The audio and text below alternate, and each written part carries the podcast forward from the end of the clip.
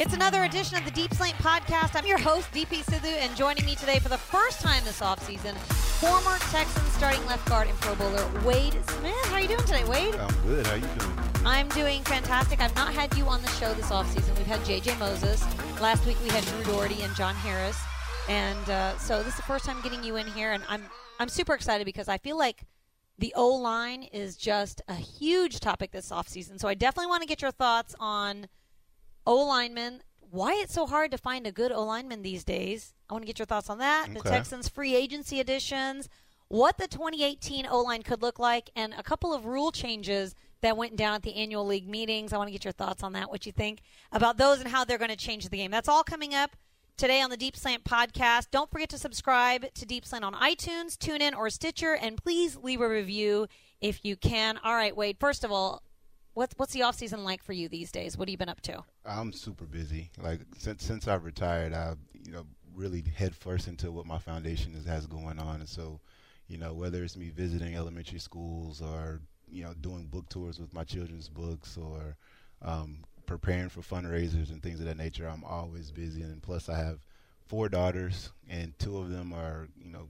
good athletes, and so we're traveling for volleyball tournaments and um, I'm all over the place, but I- I'm busy and I'm, I'm happy. I'm enjoying life, so I, I'm, I'm just glad to come here to, and, and talk to you today. Yeah, the children's books. I know you uh, had one. You you released one the last few years. You have anything coming out in the Yeah. pipeline? So I've, I've halfway. Little Smitty doing anything new these yes, days? Yes, I'm halfway through the third book. It, it got delayed. It, it should have been out by now, but with Yeah. Harvey, everything got pushed back with the Harvey.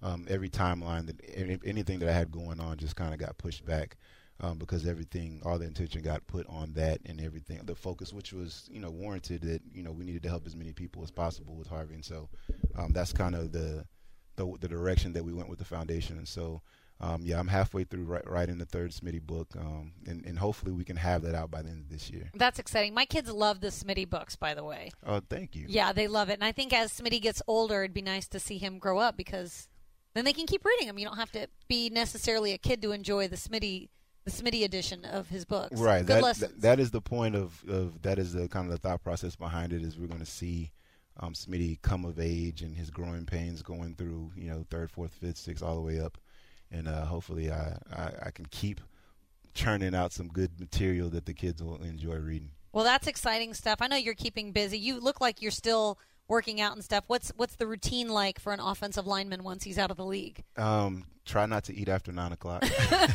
Oh, That- the that- same struggle as everybody else. yes, you know, definitely, you know, you got to have that that gremlin diet. Like you can't feed The feed yourself- gremlin diet? Yeah, you- Oh, you okay. can't eat after twelve o'clock. Okay. Um, I guess it would be the Mogwai diet and not the Gremlin diet. Have you seen that movie before? No, I You haven't. Is that 9 p.m.? No, the, Oh. yeah, the, the, I've seen the Gremlins, but I Yeah. was like a kid. Say that again. I was a kid when the Gremlins came out. We weren't were both kids when, when the I Gremlins I came act out. like I'm so I act like I'm so much younger than Wade. Yeah, like we were, just, we were about the You're same like, age. that was good know? too. I just have a worse memory than you. That's why I don't remember. Okay, but after nine o'clock, no, Well, no. in the movie, I think it's after twelve o'clock, but we use you just move it up three hours for for for offensive linemen because we can't, you know, you can't be eating that late at night. It's bad for you. You know, the, those those fat cells are used to collecting and holding on to things. That is So- true. What about exercise? How much more exercise do you do? Because you're not playing anymore, so you're not getting like in training camp. You're not out here Right. sweating for hours and hours at a time. Right. You train a little differently. Um, I think I, I try to work out at least three, four times a week if I can, if I'm not, you know, if I don't have too much stuff going on. Um, Is it but- weights? Is it cardio? Oh, What do you do? I always have to lift weights. I always have to do some type of cardio or do something because I, f- I feel like, ugh, if I don't work out, I feel like, man, you know, get yourself together. You got to do something with your life. And so, um, yeah, I try to stay, you know, working out and doing something to where I feel, you know, feel good. You know, I got, I got, I got athletic kids and my wife is a former athlete. And so you just can't be the slouch of the house. no, you can't. You got to keep up with kids with an active lifestyle like yeah, that. you can't you can't set an example. You know, you guys need to go out and make sure you're eating right. And, and, and you're I'm gonna eat just this sitting out on the popcorn while you guys go outside. Yeah, Your class of O linemen, y'all seem to be in really good shape. Chris Myers, I see, you know, he used to do shows with us before he moved um, out to Philly, but he had slimmed down considerably. Like Yeah. it's, it's almost like the day he finished playing, his body just went whoop, right back to like maybe what it wanted to be all along. yeah. We had this. We've always had this kind of competitive thing between Chris and I when I when I I remember this. you know, yeah. and so once I retired, I retired a little bit before he did, and he saw I was losing all this weight, and he's like, "I'm gonna, I'm gonna catch you and, and pass you. I'm gonna beat you." And so, I think he got down to maybe like 240 or something like that. I think the lowest I got down to was uh, 245. And then I was thinking to myself, I was like, man, five more pounds. It, it was so close. It wasn't even that. It's just like if I get too much smaller, you know, my my girls are getting older. They're gonna have these boys trying to come to the house, and and, and, and I I gotta still have my intimidating. You gotta have some muscle you on know, you, figure. right? Yeah, I can't just be a skinny guy, and then you know they're gonna try to take advantage of that. You're so. not a you're not skinny. You're still a pretty big person walking around. You still look like you're an O lineman that could probably you could just put on a little bit of weight and you could probably play. Do you yeah. feel like that sometimes now that you've been removed from the league for a number of years? Well, I mean, mentally, I feel like I can still play, but the way my knees are set up, the knees are saying no. The, the head saying is like, saying yes. Yeah, like my knees are basically saying like you could play one game and you could play really well for one game, and then after that, it would be a wrap. You could just you just have to hang it up. What if you changed positions? What if you were like um, tight end? If I played tight end, I mean, no. You did a little my, bit of that, no? I did. I mean, I did play some tight end in my career. I was a tight end in college, um, but like I said, the way my knees are set up, tight ends have to do a bunch of cutting. That cutting, is true. You know, planting and cutting, and you know they're just as involved in in in run blocking as offensive linemen are. Not quite to that extent, but they still have to do a significant amount of it. And so, um, when you're trying to move grown men where they don't want to go, um, it, it, takes it takes a, a stress on you, a toll on your body, and so yeah, the way my knees are set up, that's like nah. Moving grown men uh, where they don't want to go. That's a good way of describing an O lineman's job. I was reading this interesting piece uh, because you know we've been talking about O linemen a lot this offseason. Right. Texans O line is going to look completely different. Uh, the annual league meetings are going on right now in Orlando, and Bill O'Brien said that there will be at least four new starters, at least four new starters on the O line, which is it's it's jarring to hear that, but not surprising considering how many guys have left in free agency. The latest Xavier Su'a-Filo just gets signed by Tennessee right. uh, this week, so we saw that go down. But then they pick up free agent offensive linemen. We were watching the the free agent market for linemen. Now that you're out of the league, are you just like chomping at the bit? Like, look how much money these guys are pulling in because it's it's a high value position. Yeah, I mean, I think I think that um, it's good to see because you know, the guys that played the game before I did probably looked at the contracts that we got and were like, "Wow, these guys are getting paid crazy numbers." And then now it just it keeps going up and up. It just shows that, you know, the league is still um, extremely profitable. The salary cap is going up, and players are getting um, paid for their services. And you know, you always it's always good to see because a lot of times these guys that are getting paid, they're able to go back into their communities and first of all, they're helping their families to be able to have a lifestyle that they otherwise probably wouldn't have, and then they can go back into the communities and help so many people that otherwise wouldn't be helped. And so every time I see a guy get paid, I'm I'm excited for him. Yeah, we saw Nate Solder; he became the highest paid tackle. Uh, Andrew um, Norwell became Norwell, the highest yeah. highest paid guard for the Jaguars. It seemed like everybody that the all these high these high price free agents. They were breaking records this year. And I was reading this interesting story on SB Nation. Is a reti- by retired O lineman Geoff Schwartz. He wrote this piece Mm-hmm. um, on O linemen getting rich in the NFL. His theory was that since the college offense is not really like a pro offense, the techniques that they teach in college don't translate to the NFL. So pe- teams want to hire guys that can step in and play right now. That's why there's such a high price on alignment. Makes sense. But then he also mentioned that there's a few schools that do produce pro ready offensive linemen Ohio State, Wisconsin, Notre Dame, USC, Iowa, Alabama. He said maybe a few more. I'm guessing Memphis is. What do you think? Memphis is. I would guess not on that list. No, I don't. I, I mean, we've we've had our, You- our fair share of offensive linemen that's, that's been in the NFL, but I wouldn't put us in that category. I would say no. Well, Nick Martin came from Notre Dame. Obviously, Right. his brother Zack Martin came from Notre Dame. There's a couple of guys, big name guys from Notre Dame coming out this year. Uh, you know, so it's interesting because when we saw Nick Martin come in, he seemed like he could have played his rookie year if, if not for that injury that he had. Right. camp. I think the thing about it is a lot of those teams you named are Big Ten schools or in that area, and they play the same style of ball. And so, Well, minus Alabama, but yeah, I, right. see, I get what you're But, saying. you know, you got the Ohio States of the world, um, the Wisconsins of the world. They, they consistently put out really good offensive linemen um, that are ready to play because they play in pro style schemes um, day in and day out. And so you have other conferences that maybe don't play that type of game. They're more of the spread offenses. You have the Big 12s and the Pac 10s. and or it's Pac-12 now, excuse me. Right. But like the Pac-12 and um, you know the the various kind of mid-major conferences where the offensive linemen are are not required to do a lot of the things that you are required to do at the professional level, and so you're seeing more guys come in the league that are, are more raw, and that can be a good thing and that could be a bad thing. You know, if you feel like you have a good coaching staff, you can take a guy that's raw and hasn't learned any negative or bad traits and you can mold them into what you It's want like a clean be. slate you can right, start with, right? You're just molding them into you know this per- per- perfect sculpture of what you want them to be. Um, that can be a really good thing, and so um, it, it's it's you you have to trust in to kind of the system that you have and the type of guys that you want to have um, in your building. I think that you can figure out a guy's temperament, which is extremely important um, in the offensive line room. Um, you know, the type of person he is, the type of guy he is, how hard he's willing to work, this toughness and things of that nature. Um, and then you can teach the technical things and get them to the level to where they're going to be able to play. I felt like that is something they do look at. They look at the smartness of a player to see how it's going to translate. But then at the end of the day, like in this article, he also mentioned that uh, one of the big factors is that there are no more two a days, and you have less reps at full speed action in full pads, and really that's where you that's where the growth occurs.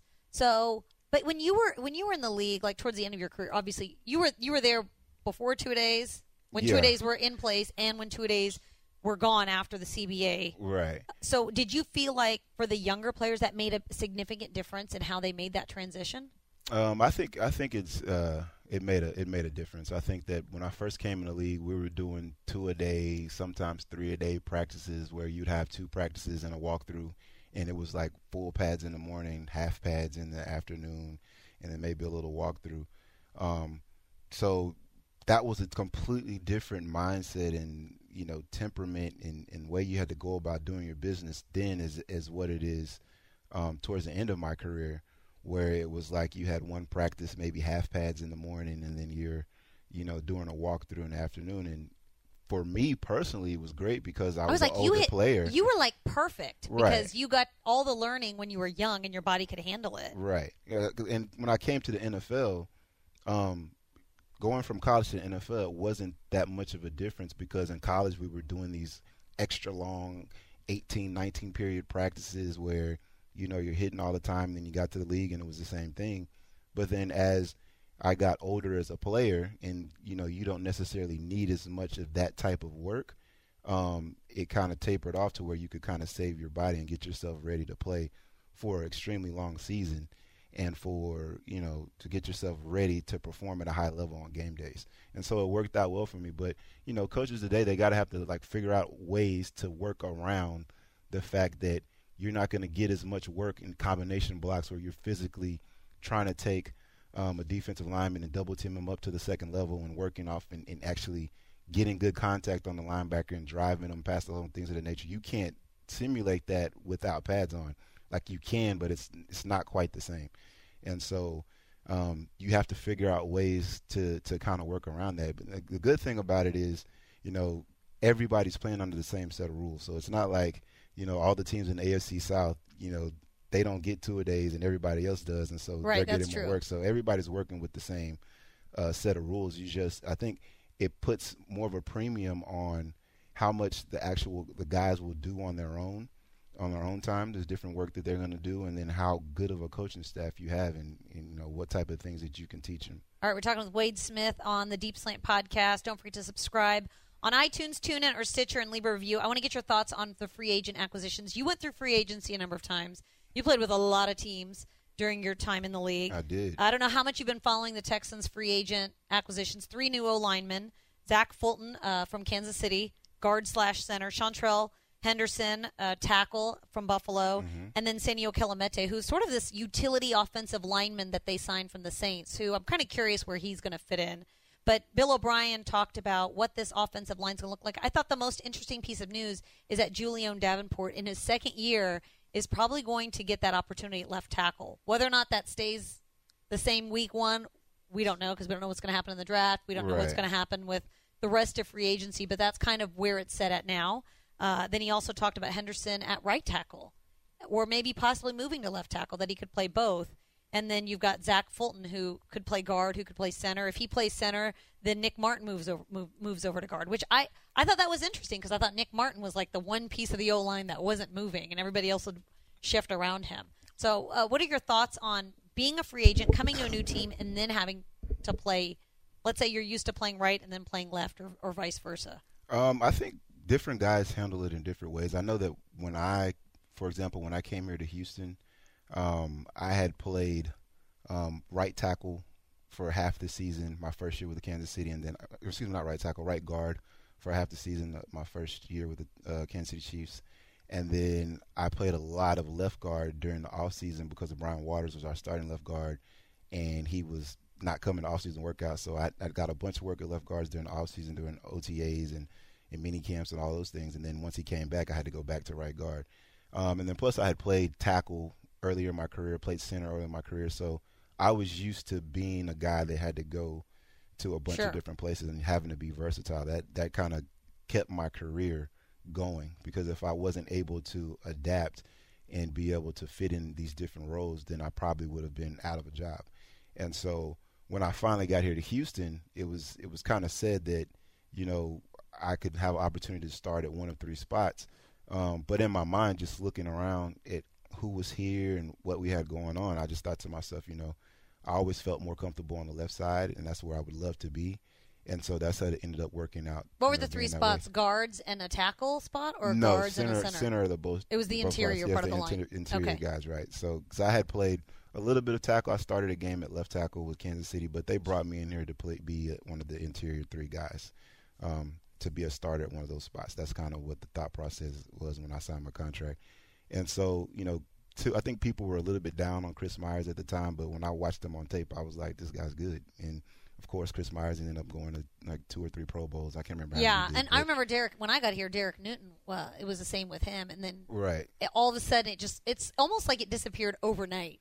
Well, like like O linemen take like two to three years, and then you just that the, you just got to take your lumps those first two to three years, right? Yeah, I mean, there's a lot of factors that determine kind of what someone's going to look at you like as an offensive lineman or how well you perform. There's so many different factors. You know, if you're part of a really good group um, and there's guys that are around you that are good, it's very easy for you, or it's it's easier for you to kind of pull your your end of the bargain and be able to to get up to that level per se because there's things that can be done to specifically help you and bring you along and then you're around guys that are good and talented and they can handle their business. So you know you're just like if i do my job right we'll be fine. Um, if you're part of an offense that's struggling maybe you're having issues at quarterback position maybe the skill positions aren't doing as well you might be doing a decent job but you look bad because these skill players aren't exploiting some of the good things that are going on. Um, and so it's, it's it's very difficult to just kind of make a judgment on a player like this guy is bad and this guy is good Right. when there's so many different factors. That's why it's the ultimate team game. Like everyone has to be um, doing their job in order for it to be successful. And so, um, yeah, like Derek Newton, they they you know people didn't really like Derek, and then I remember when know- Bill O'Brien came in, he was like, I don't understand why people are so down on Derek Newton. He's like, I just see something completely different. And that year, it just seemed like Derek was was so good. right Unfortunately, you know that was it lasted a couple of years, and then in 2016, Then he he had double the double knee injury. right. But I Uh, think this fan base would still be excited if he could come out and play today. Yeah, I mean, I think that Derek, if he was healthy, he'd come in here and find a spot to start it. You know, once the the new coaching staff came in, he had to become more versatile as well, and so he played. I saw him play right guard. I saw him That's play right, left he guard. did. Um, start games at both of those spots and play well. And then, of course, he has always played right tackle. So now he has those those things that he in his tool bag. That's like, okay, I can go over here and play a different spot and be confident doing it. And so, you know, now your your value goes up and your ability to help the team goes up. And I think that's why the philosophy is what it is here with the Texans organization is to have a bunch of guys that can do a bunch of different things um, and be versatile because you you know guys get hurt all the time and people have to be able to plug in and play and there not be a, a, you know, a significant drop off. I mean, Jeff Allen played all over the line except for center, I think, last year. So that's definitely true. Uh, how about these new guys? How much have you seen of them? And what about Julie'n Davenport. He came from Bucknell. They they really lo- they thought he, you know he had a lot of that raw talent. Right. What's going to be his biggest challenge, and, and how do you think he'll do after being in the system for a year uh, there at left tackle? So with Julie'n, I, I watched his last two games. I watched film of him his last two games of the season, and I thought he played pretty well. I mean, Yeah, he I came thought- in towards the end of the season, and Right. He but- came in earlier in the year and he struggled. Um, Yeah. And you could tell he was just kind of, you know, kind of out of his element a little bit. But I think throughout the season he got better in practice and um, it showed those last two games of the year. I think he, they played against Pittsburgh. I remember watching that tape and he played pretty well against. they rushed uh, for a TJ season Watt. high 176 yards in that game, which Right. looking back, it's hard to remember because you look back and it's like a loss. But when you go back and look at the stats on on paper, that looked pretty good. Yeah, and what you try to do is when you watch them on film, you just watch them on plays where where necessarily the ball doesn't necessarily come their way. You know, you want to watch them in their one-on-one pass ro- pro, how they set, how they're, you know, working their combination blocks together and things of that nature. And I think that, like I said, I think I heard uh, Bob uh, Bill O'Brien say it the other day that like you know. Ob said he was like, yeah, I thought that he played pretty well the last couple games, and I agreed because I watched the tape myself and I saw like, yeah, I can see where they would be like, all right, we can give this guy an opportunity um, to start um, going into the season. Uh, as far as uh, on film, he stands out. Like I, I really like what I saw with him on tape. Like if I had to say this, the the best guy that they signed just from looking at on tape, not you know seeing him on practice fields or anything that goes up like that, but just watching him on tape, I enjoyed watching him play. I watched him in the playoff game against Minnesota, and he's extremely athletic.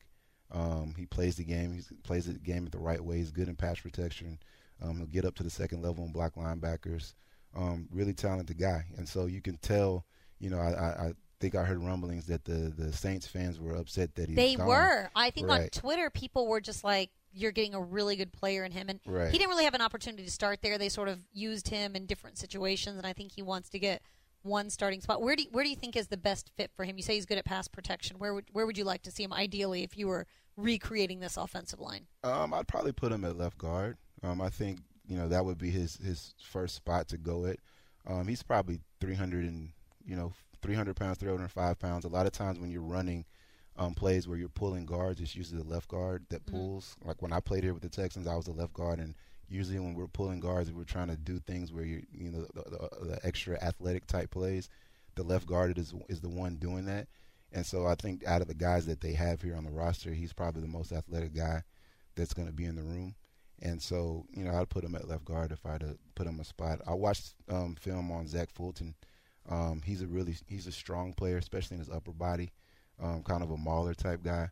Um, he looked really good at center, which is is kind of um, surprising to think because he's I don't know what his you know listed weight or whatever it is like that, but just Right. looking at it on tape, he looks like he's about six five, about three twenty or something. You're like a good that. evaluator, Um, Wade. You're looking at people's height and sizes and weights. I mean, you, You watch a lot of film Yeah, you don't. You can't. You can't play in the NFL and, And not for, for twelve years and not be able to Especially like, for an O line break yeah. down film. Yeah, because you know if you're if you're not intelligent in the film room, it's going to show on Sundays or Monday nights or whatever it may be. And so So what'd you like Uh, about Henderson, what you saw out of him on film? Henderson is the one guy that I haven't had a chance to look at yet. Oh, you haven't? Because Okay. I, I actually looked at like You were looking at Fulton, you were talking yeah, I looked at I was looking at I looked at Fulton and I looked at uh Kelemete. And Okay. Then, and then I So tell me about Fulton. What did you like about him? You thought he, he's a good fit at center. Obviously, he's listed at center and guard. Right. I thought he looked good at center, better than I thought he might because of his size, and he looks like a right guard to me. Like when I look at him, I look like this guy looks like he should be able to be a right guard, and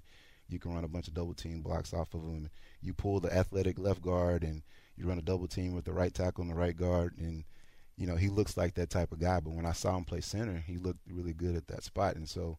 Um, I think I heard somewhere where Ob was saying that you know maybe we could put Fulton at center and put Nick Martin. He said right that guard. this week, which is Right. which I was saying that surprised me because I thought that Nick Martin was the center. He played center all last year, Right. and that's what they drafted him for. Right. They drafted him for that, but I think they, they draft guys to be able to do more than one thing. I don't. This is I haven't seen. I haven't seen the Texans like draft a guy that says like he's he, we draft him. He's going to play right tackle. and That's it. That that goes kind of counter against the philosophy and also. Well, everybody moved last year on the line except for I believe Xavier Su'a-Filo and Nick Martin. They stayed. They stayed at left guard and center the whole year. So Right, but I bet you if But everybody if you else went through the practice tape, I bet you they Probably. practiced at other spots throughout the weeks. They That's 'cause probably that's did. just the philosophy. And we don't You get to I mean? stay out there for practice. Right? Yeah, they kick y'all out. We kick. They kick us out after stretching.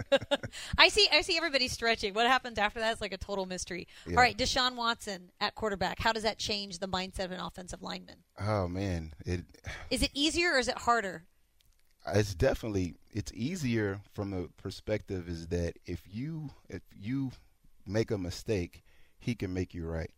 Now, This is at, true. At, at the same time, he also makes defenses hesitate. Like if you can make a defense hesitate, they're beat. Like plain and simple. If you can get a linebacker to not get his depth because he's you know you're you're showing a play action run and he or you're doing some type of option something to where he's hesitating and he's not knowing what's going on and hitting it you as an offensive player you do know what's going on and so you can use that to your advantage and so that's that's the big thing about Deshaun Watson and what he can bring to an offense is that he causes defenses to hesitate he causes a pass rusher to not to, to be unsure of himself after he beats an offensive lineman like can I still make this play because he can make a move and make me fall on my face. You know what I mm-hmm. mean? There's just like he's he's a guy that you would love to play for. Like if I like if I had an opportunity to play with with Deshaun Watson, that would have been a great experience. I know like Duane Brown played one game with Deshaun Watson. I bet he enjoyed that one game he got. Um, The Seattle game was a lot of fun. I mean, Right. that was the last game all of us saw of right, Deshaun this, this last year. He's just a super talented guy, and um, But okay, when the play breaks down, though, isn't there this sense of where is he on the field as an O lineman, or do you not? Do you kind of always have a sense of of where he's going or where he's going to be after you've played with a guy long enough? it's not necessarily that. It's that okay. Say you get beat quick off the snap, and you try to recover and save the day and make a block to save the day. If you have a quarterback back there that can't really move, the chances of you being able to execute that and it work out for the Mm. good is very, very low. It's like once you get beat, it's a wrap. There's no, you know, you can try to recover, but it's very difficult to do so if you have a stationary target or and that's the thing about Deshaun. He's athletic and he's mobile, but he he has a pretty good pro- pocket presence too at a young age. And a lot of times, pocket presence isn't something. It's like an innate. Like you have to have a knack for that to have pocket presence because, like Tom Brady, he's a, one of the be- arguably the best Obviously, quarterback yeah. of all time. Right? He's not a good athlete at all, but in the pocket, his pocket presence is better than any quarterback I've ever seen. Well, Deshaun Watson, sometimes you look at him in the pocket, he's very calm in the pocket. He knows when he needs to move. He knows, and he's not just he's not just running to run down the field and get first downs. He's moving around the pocket so that he can find targets down the field. And that's why I think like Will Fuller had such a great um, about six or seven game time span when he has a quarterback because you're giving you're giving that receiver just a, a, a count of or two seconds, yeah. more to where you can make that that play down the field and the, the DBs can't cover that long. How what? I'm, we were talking with Bill, or Bill O'Brien was talking about Deshaun Watson and this offense. He says it's going to look completely different in 2018 because now teams have seen enough film of him. How do you think? It, how do you think you can make him different? Because I feel like he's already so unique, and half the time, does he even know where the play is going to I mean, go I- when it's going when after the, after the ball is snapped? I think I don't know. I think some of that is coach speak. I think Ob is, is just sitting up there in the office and He's just got and his feet propped up, He's, like- he's enjoying life right now. His, his, feet, his feet aren't propped up, but he's enjoying life right now because he's like, I can do this, I can do that. Oh, we can do this. Oh, we can try this. We got this guy. We can put him there. I mean, you have so many different options because Deshaun Watson can sit in the pocket and go through his progressions and make throws, and he doesn't have to move around. And then he can also take a shotgun snap and run a counter option. He can run a read option. He can. There's so many different things you can run. Reverse passes. There's just so many different things that you can do. Of course, all of these different things. Some of them you, you do a certain play that looks the same, um, and it's something completely different. It's causing the defense to hesitate again. It's causing you to get that one step or the two steps on the defender to where now you can make big plays. And then once you make big plays like that, now the defense's confidence is down. If you Sure. take their confidence away and they're they're unsure and they don't know what's coming, I mean, like I said, I think a lot of that is, is, is coach speak. I mean, I think Bob's up there, Bill O'Brien's up there, just like yeah, it's like we're it's going to be just fine. Yeah. Just got to keep him healthy. that's a, that's Just a- gotta keep him healthy. Major key. You got to keep got to keep the quarterback clean. Um, you know, he didn't take that many hits last year, um, and his injury that he got was just kind of kind of a weird freak thing. It was a fluky thing. I felt like in that Cincinnati game, I was, I felt like I watched it like with one eye closed because no tight ends, all your receivers are out. They lined up an extra O lineman in that game, Right. and that was his first start, and it was a short week. yeah, I, And there were a couple times he landed hard, but then he'd get up and he'd make a play. I mean, he's used to getting hit. In college, he was the type of guy that was going to run the ball, you know, 15, 10, 15 times a game. And he was going to try to dive and get first downs, and he was getting hit. And he would, I mean, I just remember him getting helicoptered in the national championship game against Alabama. And I'm like, ooh, like, Yeah, ugh, yeah, I, he, I remember and that. He, he hopped right back up and ended up, you know, taking his team down there, and they, they ended up winning the ball game against arguably the best defense in the, in college football. And he did that back to back years where he was successful against guys like that and teams like that. So when he gets to this level, it's kind of like, hey, it's still just ball. You know what I mean? He really does have that attitude, even Yeah. at New England, even on primetime television. And I was watching, and and, uh, we have the NFL Network on here, like every room, every station, all the time. And they were doing this preview for the draft, Path to the Draft, the, the show that they've got running all the time. And they said, Who is this year's Deshaun Watson? Like, Right. he is now the quarterback that everyone's going to aspire to get. Just in six starts, everybody's like, Who's the next Deshaun Watson? Like, the RPO quarterback, the run pass option Mm-hmm. quarterback, like is this I feel like this is now going this is now the trend because Yeah. it's so hard to defend against whereas like five, ten years ago it was Tom Brady, Peyton Manning, a guy that can break down defenses with their eyes and then change at the line of scrimmage. Like now we're trending in a different direction, which may be better for younger quarterbacks because you can come straight out of college and if you have that skill set, they can put you in and you can play. Right, and I think the reason why it's trending that way is because defensive players are becoming so much more athletic and can cover so much more ground. Um, and they have guys that used to be DBs playing linebacker, and they have guys that were linebackers playing defensive line. The game is so much faster, and they cover so much ground that the way that you counteract that is to get guys to hesitate. And so when you're running run pass options, the guys have to kind of wait to see like, is he giving the ball? Is he not giving the ball? Um, and so if you point. have a quarterback that can stand back there and make throws, and then also can be versatile and run the ball as well, or you know, give that threat of running the ball, it just causes the defense to hesitate. And I think that you know the Super Bowl was won by a team that was heavy in the RPO offense, and so um, the league is a copycat league. And so when somebody's successful doing a certain thing a certain way, then other teams are going to try to emulate that. And then also, when you have a team that's really well does really well and wins the Super Bowl, a lot of times those coaches on that staff go and become head coaches elsewhere, and so they bring the scheme with you. And so you look at the league, and so you'll see more of that going around. Yeah, I, you know, it's funny you mentioned defensive players being so fast. When we had camp in West Virginia against the Patriots, they obviously they blow the play d- dead. It's you know they're not they're not. It's just like thud.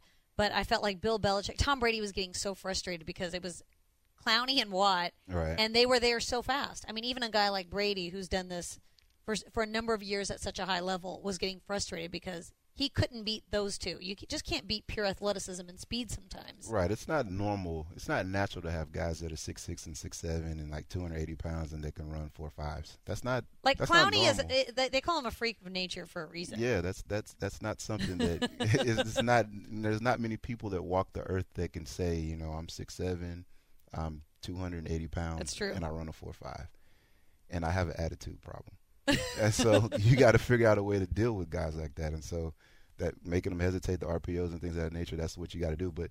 Even like those kind of statue quarterbacks, like the Tom Brady's and the, the Peyton Mannings, something that they all do really well is they sell play action fakes well. You got to be able to do that, and it's the same thought process. You got to get guys to hesitate so that you can take advantage of them and make That plays. extra fraction of a second or whatever, even if it's the tiniest amount, it's still. That's, I mean, that is the name It's of the game. It's a game of inches. It is a game of that. You know, the difference between having a touchdown and having a pick six is just a count. It's just one count, and so, um, yeah, whatever little edge that you can get, you figure out a way to do it. All right, I'm going to ask you one more thing before I let you go. The annual league meetings took place. A couple rule changes went down, and uh, you have some questions here. All right, the catch rule passed unanimously. Right. You're okay with that? I'm good with it. I mean, I thought that the rule, um, the way they had been doing it, doing it for the past three years, it was defined really well, and so people could read the letter of the law and say, well, based off of these rules, this is correct or this is incorrect. This is a catch or this isn't a catch. But just looking But at when it you look at it your, with your eyes. is like I've been playing football my whole life, and That looks that's like always catch. been a catch. So this should be a catch. And so what they did is like they took that element out of it and made it less technical. I guess you could say It's a little So- bit more subjective because they allow Right. for what they call football moves. right. You know, so But that used to be the case. You know, if It you have control in a football move, it's a it's a catch. And so now I think what's going to happen is you're going to have more um, catches where otherwise it might not have been, but you're also going to have more fumbles too. Um, because if you're saying it's a catch and then you get hit and the ball comes out, it's a fumble now instead of it being an incomplete pass. And so Right.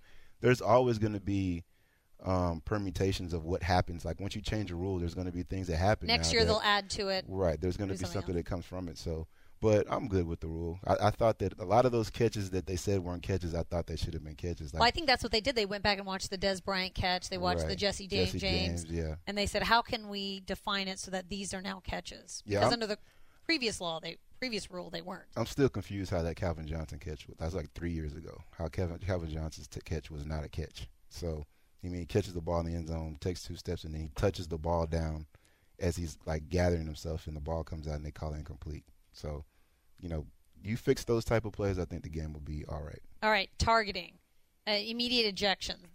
This is a new thing. So Right. immediate ejections, I, we see it in college football, but then sometimes a player gets ejected, then they'll do the replay and they'll bring the guy back. So I don't, I, I don't know how it's going to be enforced in the NFL, but they say that they can now eject a player immediately after replay, like for instance when Gronk concussed uh, Tre'Davious White. So instead of suspending them later on, they'll just eject them after the game, which I think is good because I think as a team, if you have to lose a player for a whole game versus part of a game, you'd rather just get it over with and then you can move on with your week. Uh, they can also eject immediately for targeting, which is yet to be defined.